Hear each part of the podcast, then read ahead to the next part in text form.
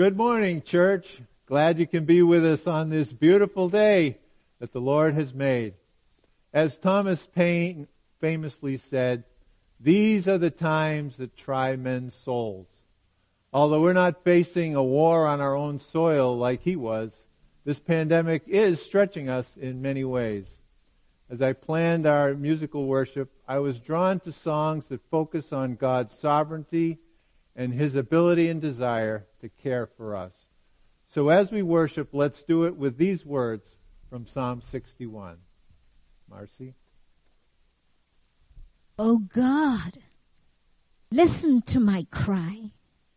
Hear my prayer. From the ends of the earth, I cry to you for help when my heart is overwhelmed. Lead me to the towering rock of safety, for you are my safe refuge, a fortress where my enemies cannot reach me.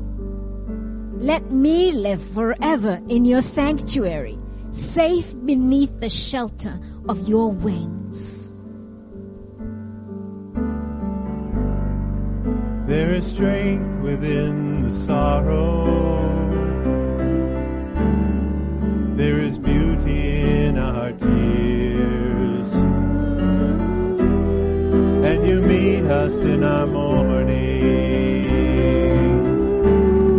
with a love that casts out fear. You are working in our waiting.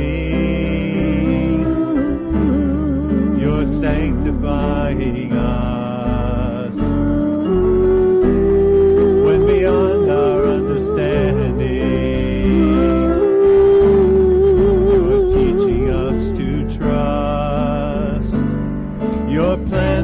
Still to prosper. You've not forgotten us. You're with us in the fire and the flood. You're faithful forever, perfect in love. You are sovereign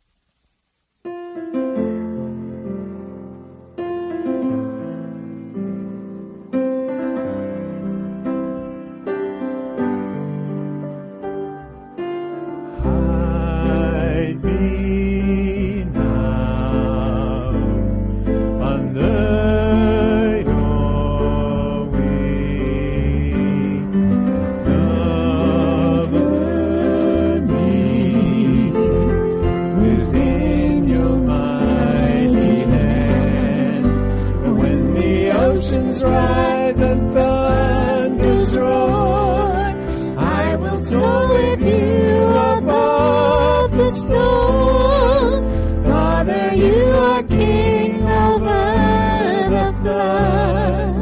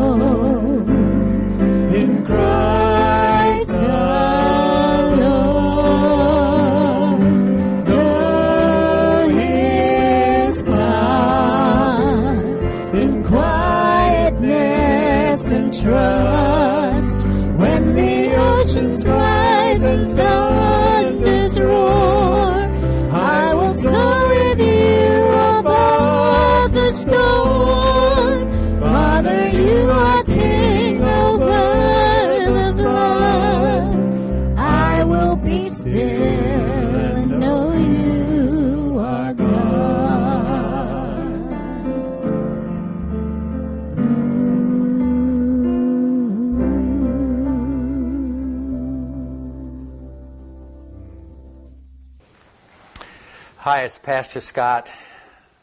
Time for our time of corporate prayer together to unite our hearts in prayer as we come to the throne of grace, uh, united as a church family. Um, I'd like to draw our attention to Psalm 46 as we go through our prayer time this morning, where um, the psalm writer writes, God is our refuge and strength and ever-present help in trouble. Therefore we will not fear, though the earth give way, and the mountains fall into the heart of the sea, though its waters roar and foam, and the mountains quake with their surging. There's a river whose streams make glad the city of God, the holy place where the Most High dwells. God is within her. She will not fall. God will help her at break of day. Nations are in uproar. Kingdoms fall. He lifts his voice. The earth melts. The Lord Almighty is with us. The God of Jacob is our fortress.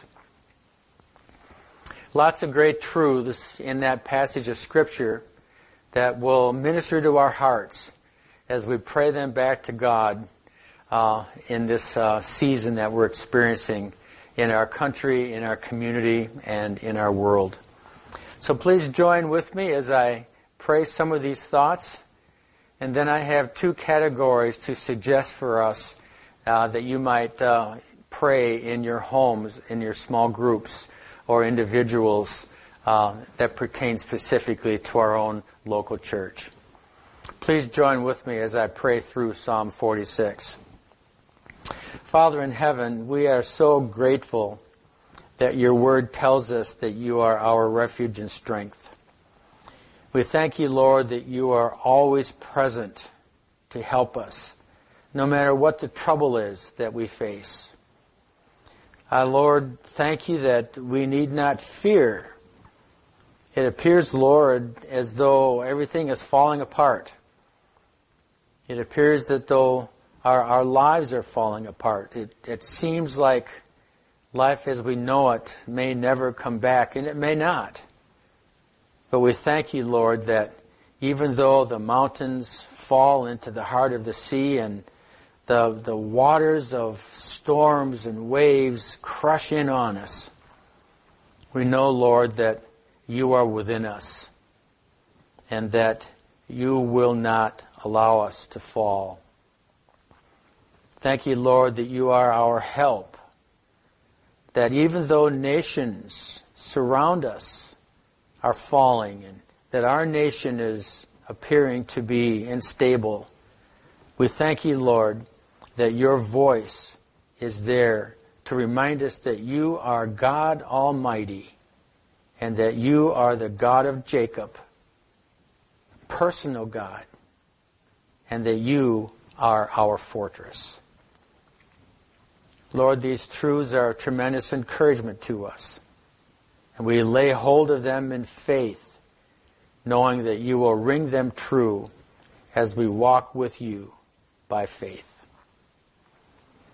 I'd like to ask you now to take some time in your small groups in your homes to pray for the Evangelical Free Church, for the churches in our district in Wisconsin, as well as particularly for our seminary and college, Trinity International University, as they are planning and uh, strategizing for uh, their uh, time of welcoming students back to their campus this fall. So let's pray for our free churches and let's pray for our university um, uh, as they have uh, planning for this fall.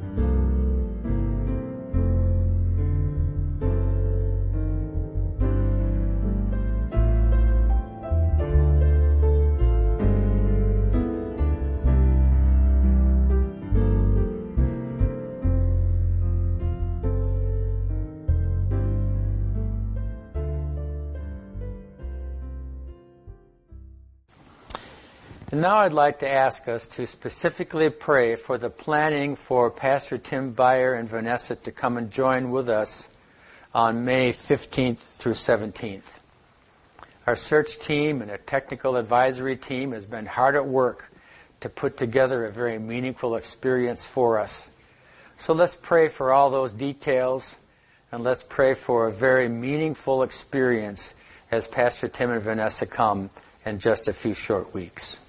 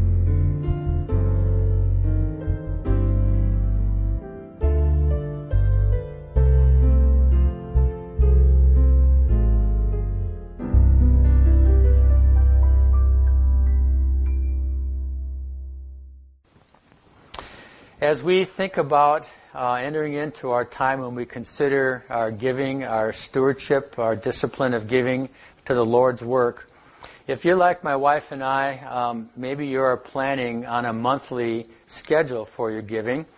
And since this is the first Sunday of the month, this might be a time for you to consider how God would have you to contribute to the Lord's work. I'd like to uh, encourage you to think through with me the words of the Apostle Paul as he gives us guidance on that area. Reading from 2 Corinthians chapter 8. And now, brothers and sisters, we want you to know about the grace that God has given the Macedonian churches. In the midst of a very severe trial, that's what we're going through, isn't it? Their overflowing joy and their extreme poverty welled up in rich generosity. For I testify that they gave as much as they were able, and even beyond their ability, entirely on their own. There's no such thing as a, compel, a compulsion to give. Entirely on their own. They urgently pleaded with us for the privilege of sharing in this service to the Lord's people. And they exceeded our expectations. They gave themselves first of all to the Lord. That's our responsibility in stewardship, isn't it? Giving ourselves first to the Lord. And then by the will of God also to us through a contribution financially. So we urge Titus, just as he had earlier been beginning to bring also to completion this act of grace on your part. But since you excel in everything in faith and speech, in knowledge, in complete earnestness, and in the love we have kindled in you, see that you also excel in this grace of giving. God bless you as you consider your opportunity to worship the Lord and excel in the grace of giving. We have three ways that you can contribute to our ministry. The first is listed on our web page. You can give online through our web page. You can also give us a text and as you put in the text number, you can click give, or you can mail your contribution through snail mail to our office, and we will receive it with gratitude. Now, Lord, thank you for the privilege you've given us to give. Thank you for the abundant way that you've provided for our church. And Lord, I pray that you would bless both the gift and the giver as we contemplate and follow through on our worship of giving to your Lord's work. In Jesus' name, amen. Well, hi everybody. This is Greg and Mary Jo Schenke. We're back uh, from Florida, actually for good. We sold our house down there because we want to spend more times up in the North Woods with our church family and our kids, our grandkids, and we love it up here. It's not that I don't like warm weather a couple months out of the year, but we want to be here more often. So we're glad to be here, and we're glad to be able to share with you um, just we're looking forward to getting back together. And, you know, actually, I want to share this with you. Mary Jo got me this for my birthday, and it's a beautiful. It says, Therefore, do not be anxious for tomorrow, for tomorrow will care for itself. Each day has enough trouble of its own. And isn't that the truth? Uh, in the life, in the times right now, it's easy to get anxious, but don't be anxious. He cares for us. If He cares for the birds, He'll care for us. I miss everybody, and as my sister in law always used to say, this too shall pass. And I believe it. So looking forward to seeing you all soon. God bless you. Bye. Hello to all our church friends. Trust all is well with you all. Hi, this is Nona, and this is Ed. Uh, we're so glad to be able to say hi to all of you. We just think of all of our friends and love you so much and pray that you're well. We're doing well, and we pray that you are too, that you're keeping a peace in your heart through the Lord. You know, this is such a, a strange time to go through, but interesting. I keep thinking of a song that the National Christian Choir sings. I never heard it through anyone else, and it's Trust the Heart of the Savior. When you don't understand the purpose of His plans, trust His heart. We pray that you all be doing that, and before long, we'll all be together. Happy spring. This is one of the rainy days of spring, but we need those too. Love you all. Hi. Hello, church family. Um, we miss you tremendously. Uh, this has been a real test for all of us, but we're all growing in different ways, and there's a lot of good that is going to come out of this. So, can't wait to see you all thank you, Bob and Sherilyn, for coming out and seeing us. We live way out in the boonies, and uh, that was very nice. I, I want to read a scripture from Romans chapter 12, verse 12, um, that I think is appropriate for the situation that we're in. Uh, and uh, since I find it, goes like this Be joyful in hope, patient in affliction, faithful in prayer, share with God's people who are in need, and practice hospitality. Now, that last one might be a little bit hard to uh, practice, but actually, hospitality doesn't have to necessarily be physical. In the uh, physical realm, we can call our friends and family, and we do a lot of that. And today, in, uh, in today's technology, uh, we're doing Skype, Zoom, FaceTime, uh, and we really feel connected with um, our grandkids and our kids, and uh, that makes us happy. So. Uh, we love you all, and uh, we're thankful for our church family, and looking forward to seeing you. God bless. Woo! That was a hot one. Wow, you caught us in the sauna. My name is Bill Pletz. And I'm Joan Pletz. And whoa, it's cold out here. This is April.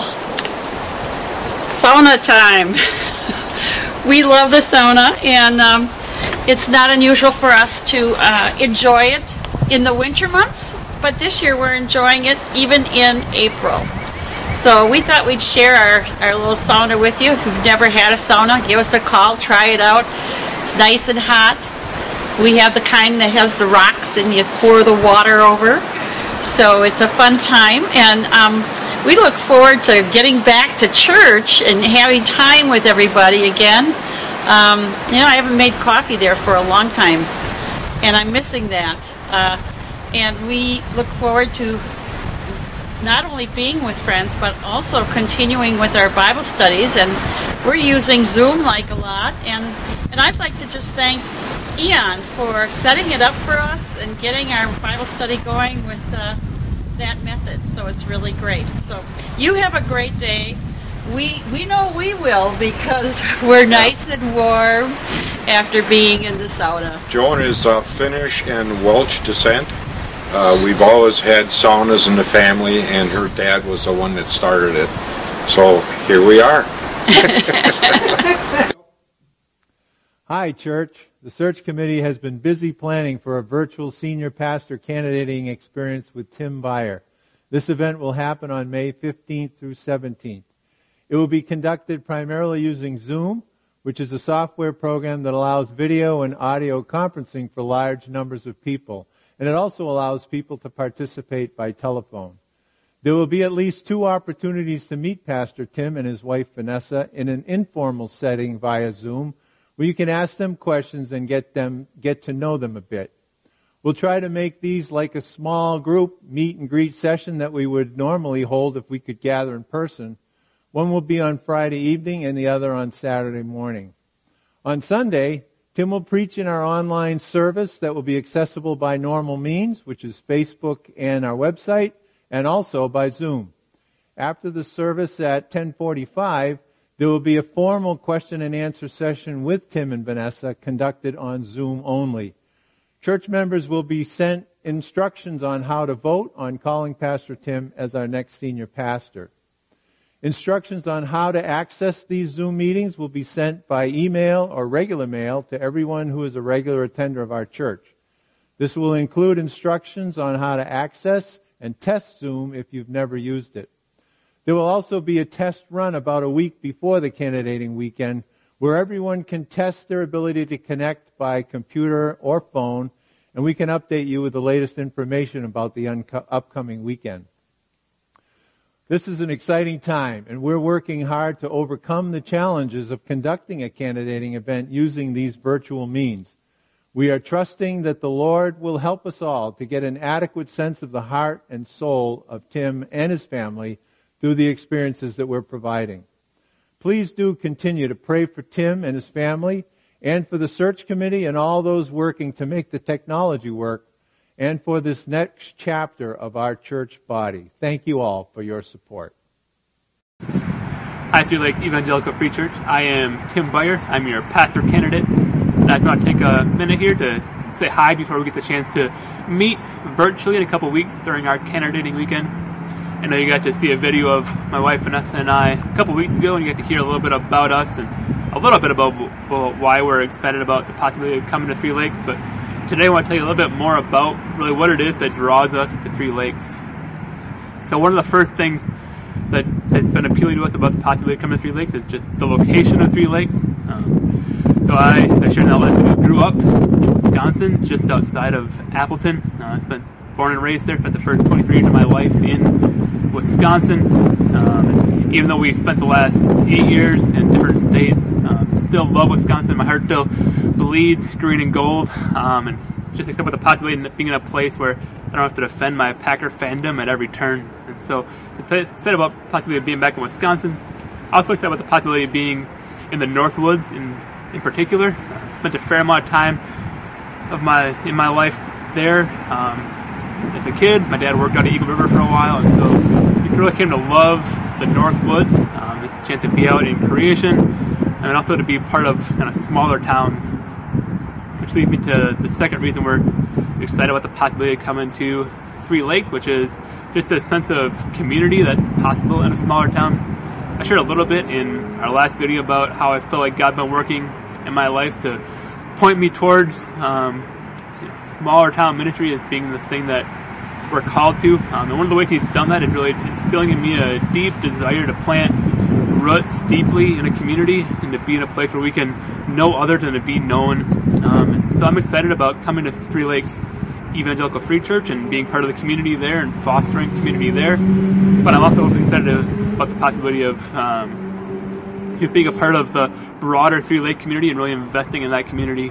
I just think churches have a great opportunity to make impact and draw people to Jesus in smaller towns, which kind of leads to the third point, um, and that is that I'm really excited about the vision of Three Lake Evangelical Free Church. I think the way you've articulated your vision aligns with how I see the church being effective in smaller towns. And so when I, I remember when I read um, your vision statement when I first kind of looking through information about your church, considering whether to pursue this opportunity. I remember reading that vision statement and your desire to be simple and intentional and missional um, and attractive and just um, or irresistible, and just really read that and thought this is the kind of church that I want to be a part of, and so I, yeah, I just read that and really excited about that. And so I just really think that there's a unique opportunity uh, with that kind of vision to impact the community of Three Lakes, and I'm just really excited about the vision of Three Lakes Evangelical Free Church. And then the final reason that I'm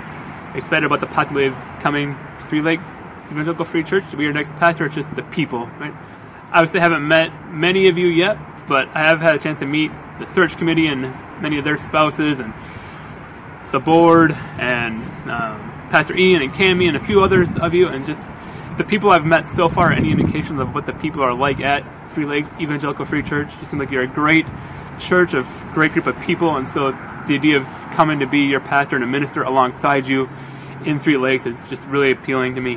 Um, and so, like I said, we're excited to meet you personally, uh, virtually, in a couple weeks here at our candidating weekend, and hopefully meet you in person in a couple weeks. Uh, but in the meantime, just know that I'm praying for you. I'm praying for your church, and we're excited um, for what the future holds for us. God bless. This reading is taken from the book of First Peter, chapter 5, beginning from verse 6. So humble yourselves under the mighty power of God, and at the right time he will lift you up in honor. Give all your worries and cares to God, for he cares about you. Stay alert. Watch out for your great enemy, the devil. He prowls around like a roaring lion, looking for someone to devour. Stand firm against him and be strong in your faith. Remember that your family of believers all over the world is going through the same kind of suffering you are. In his kindness, God called you to share in his eternal glory by means of Jesus Christ. So, after you have suffered a little while, he will restore, support, and strengthen you, and he will place you on a firm foundation. All power to him forever. Amen.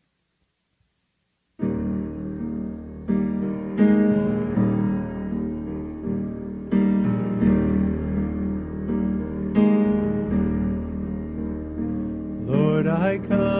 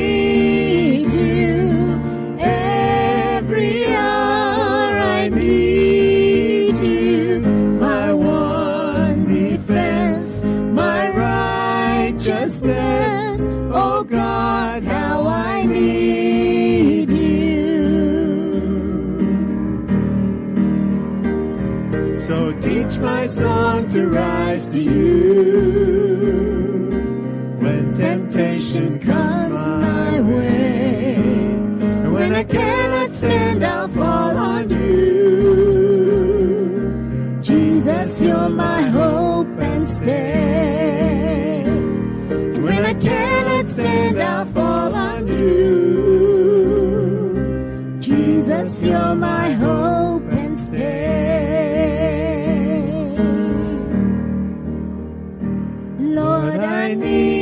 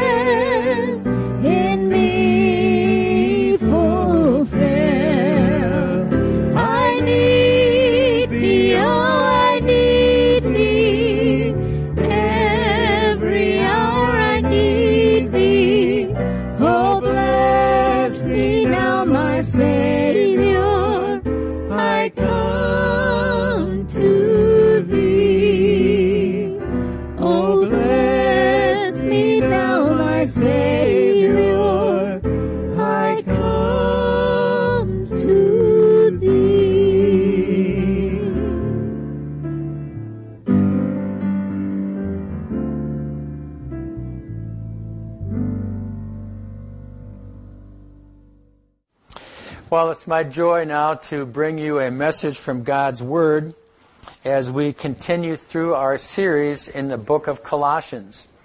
Uh, we took a little break from Colossians over the last several weeks for the Easter season. Uh, next Sunday, we'll also take a break from Colossians as we consider a Mother's Day message. But this week, I'm going to return back to our series in Colossians, which you remember I titled The Christian Life in a Culture of Religious Pluralism.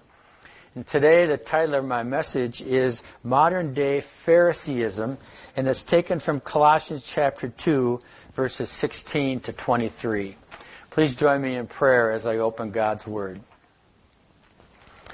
Father, now as we contemplate your Word, I pray that you would guard and guide our minds and our hearts as we contemplate the scriptural principles that Paul gave to us as he wrote to the church at Colossae.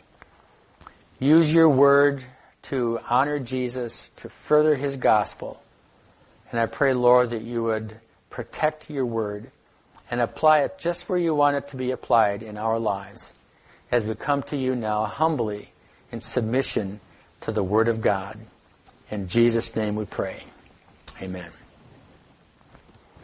I'm very interested in this idea of transformation. And by that I mean the process of Christian growth and maturity. Not only in knowledge, learning more things, which is important, but I'm really concerned in producing the fruit of Christian maturity. And I call that transformation. Transformation of our behaviors. Transformation of our attitudes transformation of our emotional maturity. I'm concerned about the way that Christians deal with the temptations and trials that we face. I'm concerned with the grace and servanthood that we exhibit in our relationships. And I think the Bible talks about transformation of the Christian's life relating to all of these categories. In Romans chapter 12, the apostle Paul specifically mentions that we are not to be conformed to the world, but that we are to be transformed. And that word transformed is a word that describes the process of a caterpillar that weaves a cocoon around itself. And then after a series of time, it emerges from that cocoon, transformed from a caterpillar into a beautiful butterfly. There's a change. And I would suggest to you that that change is something that God promises in the life of a believer.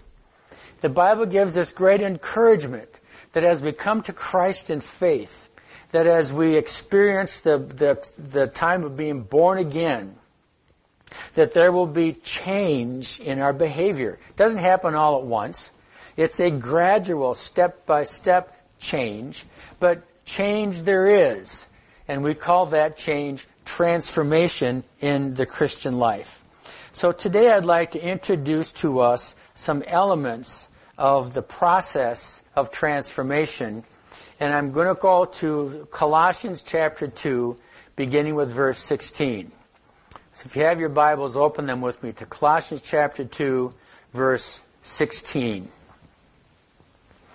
Paul writes, Therefore, do not let anyone judge you by what you eat or drink, or with regard to a religious festival, a new moon celebration, or a Sabbath day.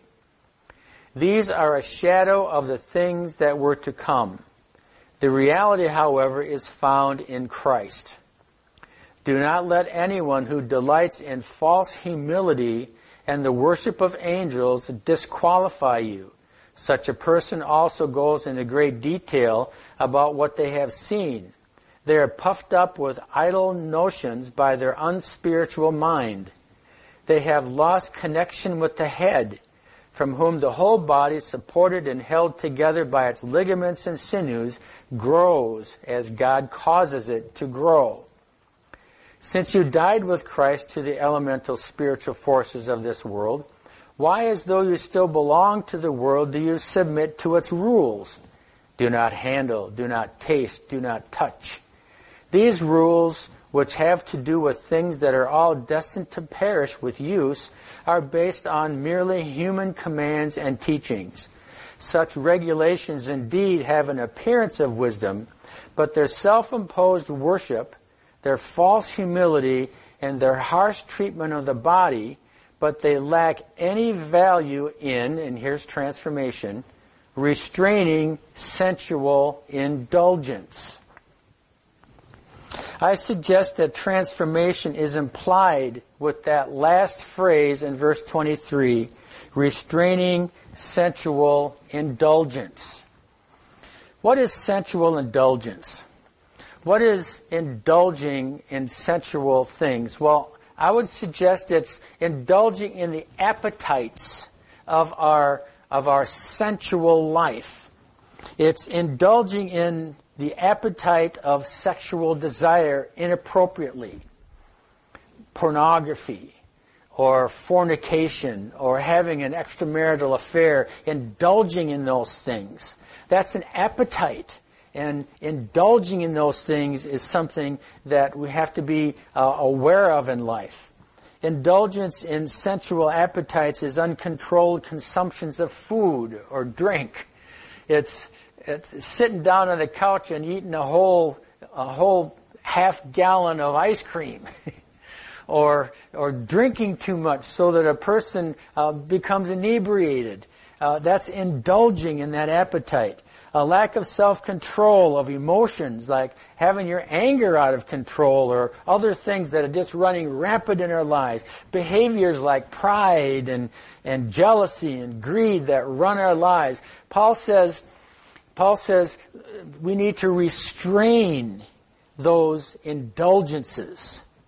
And to experience transformation means that a Christian will be changed so that these sensual indulgences are restrained. While we never become sinless, we can, through transformation, from one degree to the next, sin less. That's Christian transformation. I believe that's a promise of God that each one of us can experience as we walk with Jesus. So how do we experience Christian transformation? Well, our text gives us a negative principle and our text gives us a positive principle. A negative principle is these things won't help transformation. It doesn't help to do these things, so don't do them. But then Paul says these things will help, so do these things. So let's discuss the principles that Paul gives us relative to this journey that every Christian is on in biblical behavior transformation. First, what does not help nurture Christian transformation? Verse 23 says, a lifestyle of keeping religious rules and regulations does not help transformation. Specifically, right out of the text, it says, these things lack any value in restraining sensual indulgence. These things, rules and regulations, lack value in promoting transformation. He lists some of them. One, self-imposed worship. That is worship that we choose ourselves but we only choose it because we impose it on ourselves. A worship that we choose only because we feel we have to choose it. A worship that we choose because some teacher tells us that we have to do it. We have to attend church. We have to participate in this ritual. We have to uh, identify ourselves in this process. In order to please God, we have to follow certain prescriptions. The term self-imposed worship is reality an oxymoron. It's a contradiction in itself. Anything that is imposed, that we might call worship, is not worship at all. Because worship is something that comes from the heart. Worship that's self-imposed, that we choose to do because we feel compelled to do it, is simply going through the motions. Such behavior, Paul says, will do nothing to promote and nurture transformation. Further, submitting to rules and regulations promotes a false humility that comes from harsh treatment of the body. Any type of behavior that we do that sacrificially arranges our schedule around rigorous religious activity is what Paul is talking about here. The harsh treatment of the body. Self-denial through rigorous prayer and fasting.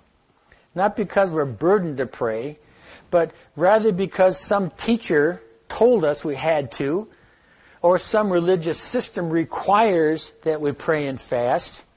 And then Paul says when we do that, it's real easy to get all self built up with false humility and get proud of ourselves for how humble we are and how submissive we are to these rules. Unfortunately, this type of behavior, this type of ritual, religious activity does nothing to restrain sensual indulgence. I was reading Psalm 32 recently, and I'd like to draw your attention to a passage in Psalm 32. This is a very famous psalm where David is talking about the relief he feels from guilt because of the sin that he committed with Bathsheba when he came and practiced joyful repentance before God. And in this passage, he tells us and warns us about um, keeping rules and thinking that that will help our transformation.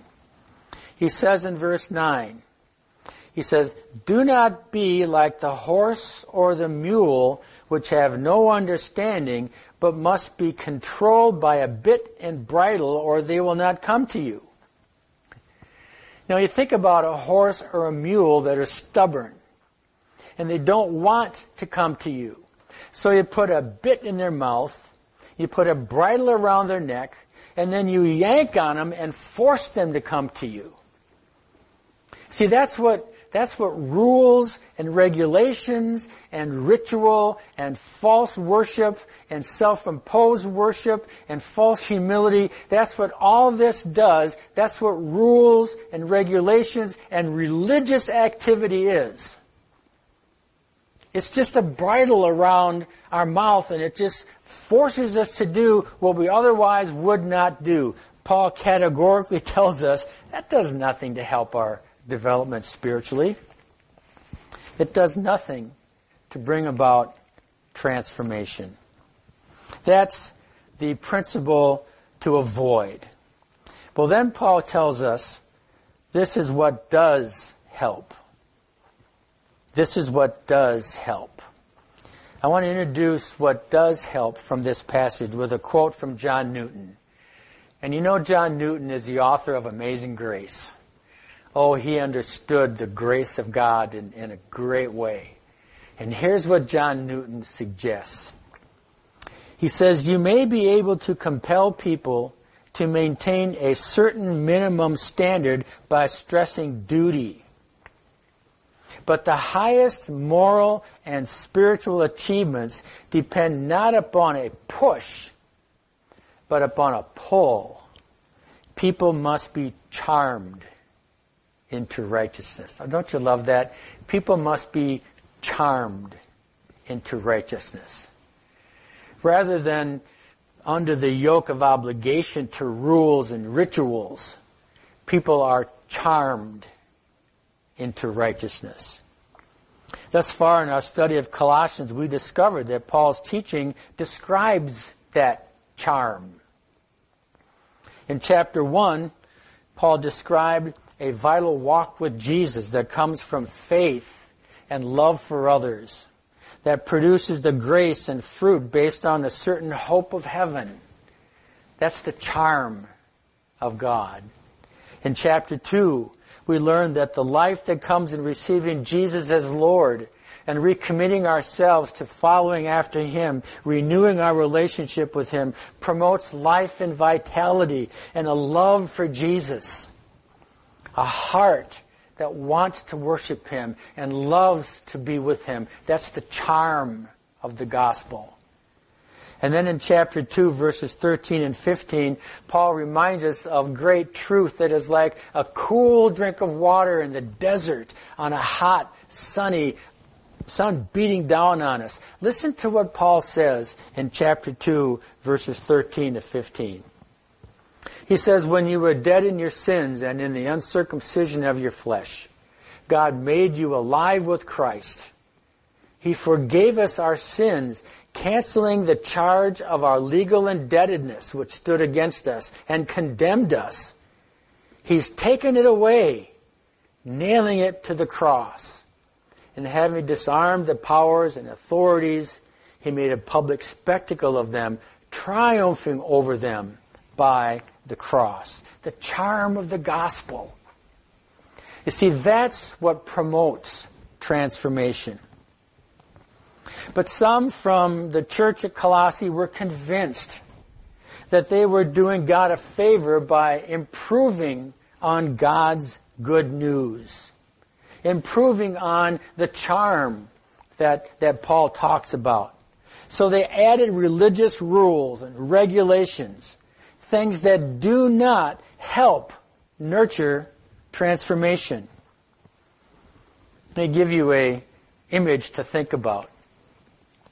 I would suggest to you that any Christian who follows a teacher or a system that promotes the observance of religious rules and regulations, thinking that it will nurture transformation, that person is an unsuspecting victim.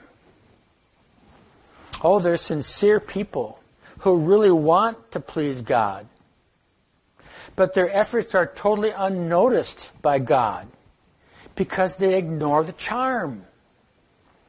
They ignore walking with Jesus in love. They ignore the joyful relationship we have with Him as we experience His life living through us. And they ignore the refreshing power of the gospel of grace that comes through faith. Instead, They've adopted a contrived bill of goods, such as a Christian must read this translation of the Bible and not that translation of the Bible. That's contrived. A Christian can listen to this type of music, but not that type of music. A Christian boy or man can style his hair one way, but not another. Can have his hair this length, but not that length. A Christian girl or woman has to wear a dress and never wear slacks. And they can wear this dress, but not that dress. Do you see, see the burden that that creates in a person's life? Paul says, that will do nothing. That will do nothing to nurture transformation. Instead, Paul tells us these counsel. Look at verse 16. Therefore, do not let anyone judge you by what you eat or with regard to a religious festival, a new moon, a celebration, or a Sabbath day. It's an unnecessary burden to submit to those who judge you for not keeping their rules. Jesus spent a portion of the Sermon on the Mount dealing with the Pharisees who stood in judgment over him and his followers for not keeping their rules, which were really a misunderstanding, a misrepresentation, and in many cases an addition to the law of God from the Old Testament. And so they stood in judgment over Jesus and his disciples.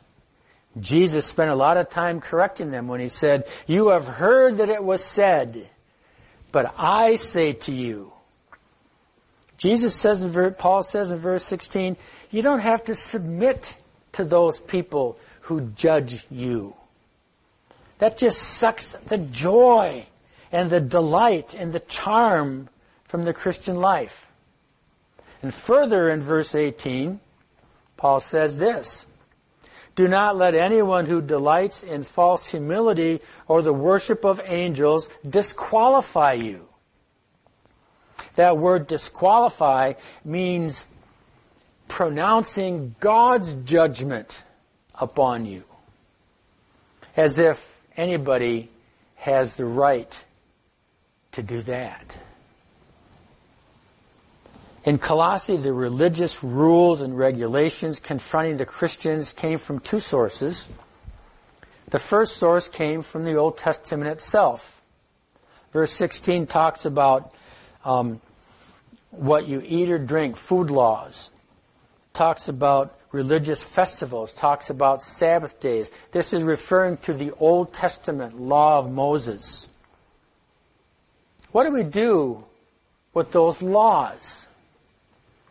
Well, Jesus answered that question in the Sermon on the Mount when he says that he has come not to abolish them, but to fulfill them. You see, Jesus lived a perfect life. And in his death and resurrection, he met every obligation laid down by the law, and he fulfilled every one of them. Then in Hebrews chapter 9 verse 15, we learn that the writer tells us that Jesus inaugurates a new covenant. Listen to what he says in verse 15 of chapter 9. For this reason, Christ is the mediator of a new covenant. See, the old covenant was never meant to be permanent. It was always looking forward to one, Jesus, who would establish a new covenant. And Jesus did when he said, this is the new covenant in my blood. The writer goes on says, those who are called may receive the promised eternal inheritance now that Jesus has died as a ransom and set us free. See, we're set free from the old covenant. And Jesus establishes a new covenant. This does not apply to some of the Old Covenant. It applies to all of the Old Covenant. All of its rules. All of its regulations. All of its do's and don'ts. But you see, the Colossians were not only confronted with the religious distortion promoted by not understanding how Jesus fulfilled the Old Testament law, they were also confronted with religious rules and regulations that were totally disconnected from the Bible at all. Verse 18 tells us that they were confronted with a demand to worship angels. calling on spirit beings other than God for protection and guidance. Boy, we see that in our culture today, don't we? Easily it could refer to occult practices, New Age channeling, um, psychic aberrations, speaking with the dead. We are told that's where you'll find meaning in life. Paul says that's, that's nonsense. Then he says in verse 18, he says, people are trying to tell you to submit to the imaginations of their, their creative, unspiritual minds. These are people who think up all types of spiritual scenarios like, like tapping into the power of the universe and speak into the universe, and whatever you speak into the universe will come true. Where did that come from? Someone is very creative to come up with some type of nonsense like that. Eastern meditation says empty your mind and then see what comes into you. Boy, don't ever do that. The Bible says we fill our minds and we meditate on the truth of God's Word, that we fill our minds. Then verses 21 tells us there's disciplines of the world. Do not handle, do not touch, do not taste. You see, Paul says instead of being enslaved to a system of rules and false teachers, Paul presents the biblical, gracious life that expands the charm of what he wrote in chapters 1 and 2. Now he adds to the charm. In verse 17, he talks about being nurtured in the reality of relationship with Jesus. He said those Old Testament laws are merely a shadow of what is to come. And so rather than, than living in the shadow, we need to walk in the reality of, of a relationship with Jesus. Verse 18, he talks about being nurtured and staying connected to the head of the body of Christ. The Christian champion, the preeminent Jesus who is preeminent over everything, who, who encompasses the fullness of God and who gives us His fullness.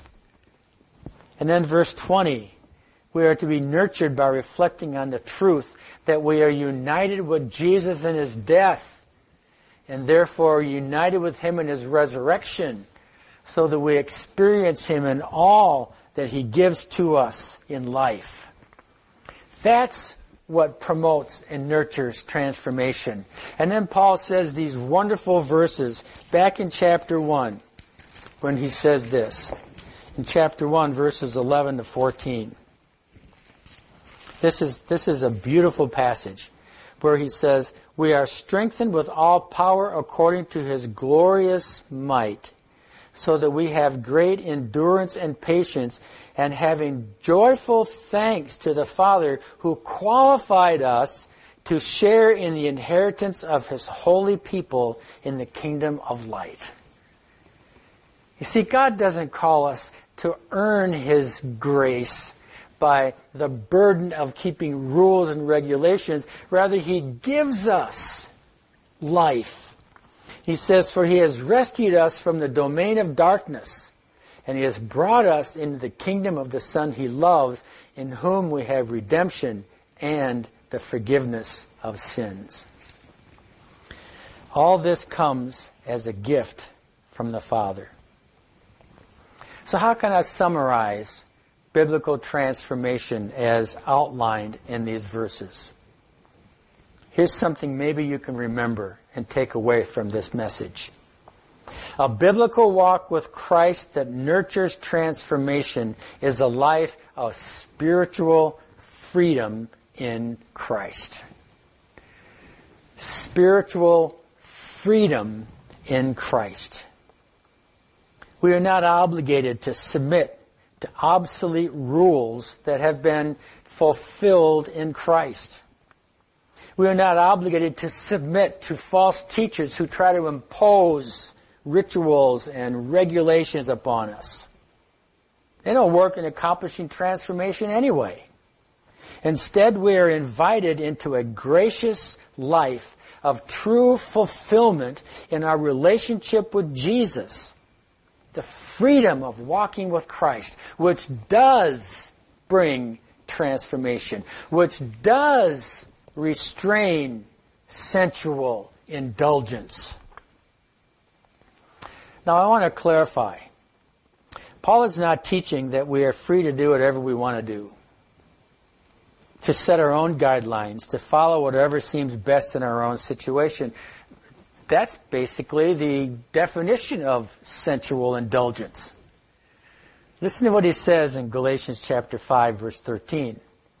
You, my brothers and sisters, were called to be free, but do not use your freedom to indulge the flesh. Do not use our freedom as a way to indulge our sensual appetites. See, we are free from the obsolete Old Testament rules. We're free from man-made spiritual, spiritism rules. but we are not free to indulge the sinful nature. Rather, out of love for Jesus, we are captivated with the law of Christ. Now I want to introduce this idea this morning, and then I'll unpack it more tomorrow in our Bible study that I'll, that I'll conduct on tomorrow. So you want to be sure to tune in tomorrow, and I'll unpack this idea more. But here's an introduction to it. Out of love for Jesus, we are captivated with the law of Christ. And Paul tells us what that is in Galatians chapter 6 verse 2. Carry each other's burdens and in this way you will fulfill the law of Christ. There's a law of Christ. Now, if you've been really thinking about what we've been talking about from Colossians chapter 2, you know the law of Christ is a lot different from what the, what the, the false teachers in Colossae were putting on. He says that the law of Christ is totally different from those burdens. And Paul explains it, and I'll unpack this more tomorrow from Romans chapter 8. Through Jesus Christ, the law of the Spirit who gives life has set you free. The law of the Spirit of Christ has set you free. For what the law was powerless to do because it was weakened by the flesh, God did sending his own son in the likeness of sinful flesh to be a sin offering. That happened over Easter. And so he condemned sin in the flesh sensual indulgence, in order that the righteous requirement of the law, Jesus fulfilled the law, might be fully met in us who are in Christ, who do not live according to the flesh, sensual indulgence, but live according to the Spirit. That's the law of Christ. And that's living by the law of Christ replaces the Old Testament law of rules and regulations. So here's the punchline. Once we understand to begin living the law of Christ, walking in the fullness of the Spirit of Christ, again, I'll unpack this more tomorrow, but once we understand this, then we can enter back into the study of God's Old Testament law. And when we do, we're in awe of the wisdom of the law. We can appreciate it. It's not a burden, it's a delight. Because the Old Testament law reveals God's holiness. it reveals the, the treasure, the, the, the way that we can walk with God in a way that promotes life and, and we love God's law because we're not approaching it as a burden of rules and regulations, we're approaching it through the law of Christ. And we can even practice the spiritual disciplines that participate in rituals and liturgies of this day. We can do special liturgical services. We can take a weekend retreat and pray and fast. Not because we have to, but because we are walking with the law of Christ, the Spirit of God in the law of Christ, and we are drawn then through those disciplines into an intimate fellowship with God. And we join the fellowship of the sufferings and self-denial of Jesus and thereby experience walking with Him in a brand new way, delighting in who He is. Not self-imposed, not false humility, not a burden of ritual and we have to. Rather in the freedom that comes in understanding and walking in the law of Christ. Oh, I, I could teach on these things for days. Actually, I'm going to next week. I'm going to teach tomorrow night on what it means to have our uh, on how the Christian's responsibility to the Old Testament law is. And then how we can fulfill that responsibility in understanding and applying the law of Christ, walking in the Spirit of Christ. That's Monday night. Then on Wednesday, I'm going to discuss how to nurture a healthy conscience, which frequently limits our freedom. Because people say, well, I just don't know, Scott, if I can, if I can be as free as you're talking about, do I really have that freedom? Well, that's because we don't understand how to nurture a healthy conscience. Bible gives us tremendous guidance on how to build and nurture a healthy conscience so that we can enter into the freedom and be free from obligations and burdens of law. Of course, we also need to beware of a lack of conscience, which then gives us license to go and do all sorts of indulgence of the sinful flesh. So that's Wednesday how to nurture a strong, biblical, healthy conscience. That has tremendous implication on how to walk in freedom. And then on Friday, I'll help us navigate the complicated and often drama-filled process of getting along with our fellow believers in the body of Christ who want to express their freedom in a way that we don't think we can express freedom people who might disagree with us on areas that are non-essential areas. How do we get along when with with people who might be free in one area but we're not free in that area? What do we do with that? And then how do we deal with the responsibility we have to those the New Testament calls the weaker brother? And how do we avoid causing them to stumble? That's on Friday this next week. I'm sure that maybe you got from me today that I am totally convinced that it's possible to experience biblical transformation. It is. It does not happen by imposing rules and regulations. Paul could not be more clear. Rather, it happens by walking in the life filled with the Spirit, the law of Christ, which Paul outlines the charming presentation that he gives us all the way through Colossians chapters 1 and 2. And we'll discuss how this transformation unfolds in our lives as we get more specific this next week. Talking about the relationship of the law Old Testament and applying the law of Christ. Understanding developing a healthy conscience. And then understanding how to get along with each other in the body of Christ when we might not agree on areas of freedom. Should be an interesting week. I hope you'll join me. Father in heaven, now bless your word and bless each one of us as we grapple with applying practically in our own lives what does it mean to experience transformation from one degree to the next, becoming more and more like Jesus until that day comes when we reach up to heaven and you grab our hand and pull us into glory. Oh, we look forward to that day. Give us your grace until it happens for us. In Christ's name we pray. Amen.